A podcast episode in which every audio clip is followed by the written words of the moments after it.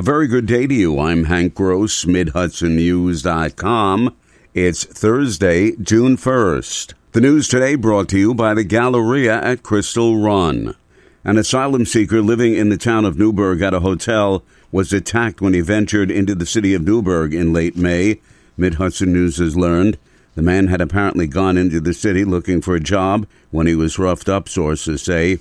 Town of Newburgh police say when the man informed them about the incident, they advised him to file a report with the Newburgh City Police, since that's where it is said to have occurred.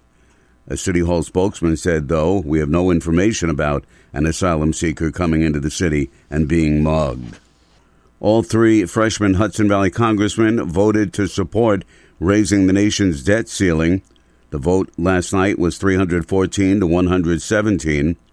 Representative Pat Ryan said had the measure failed, the consequences would have been catastrophic.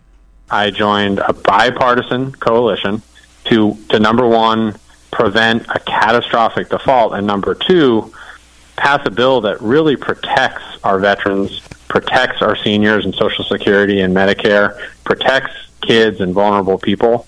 Uh, and you know, to me, that's the kind of responsible governing that families in the Hudson Valley deserve.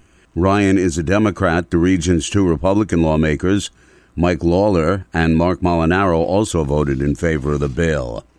This year is the 75th anniversary of the Kingston Housing Authority, and a ceremony yesterday was conducted to rename the Stuyvesant Apartments to the Leonard and Vera Van Dyke Apartments.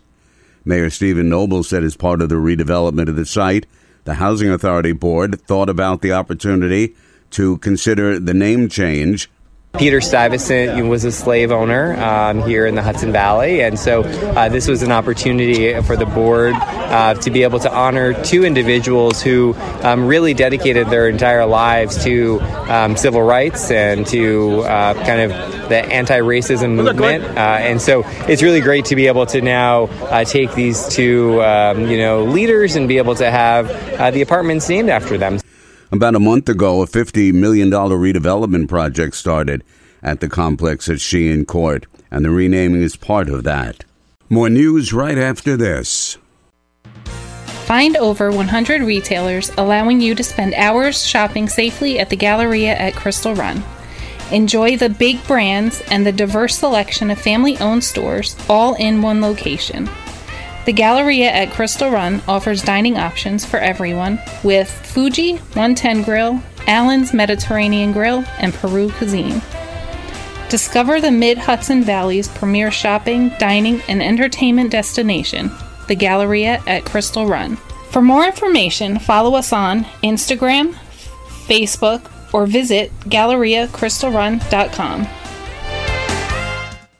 A 25 year old Bloomfield, New Jersey resident suffered minor leg injuries when the motorized paraglider he was piloting crash landed after striking a tree in the town of Warwick. Town and state police responded to the scene at about 6:30 a.m. yesterday, along with Pine Island EMS and Pine Island Fire Department. Police said the paraglider crashed in a field near Mount Eve Road and Pulaski Highway Police did not release the name of the pilot who was transported to the hospital by EMS personnel.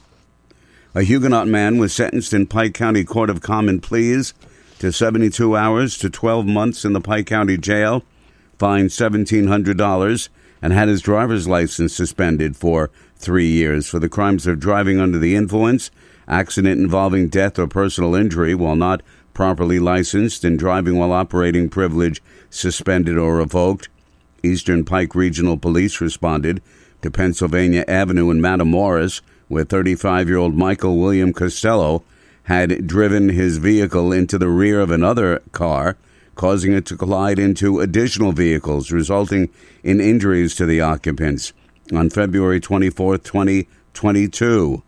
When contact was made with Costello, an odor of an alcoholic beverage was detected.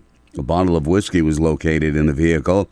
A blood test confirmed a blood alcohol content of 0.198%. I'm Hank Gross, MidHudsonNews.com. The news today brought to you by the Galleria at Crystal Run.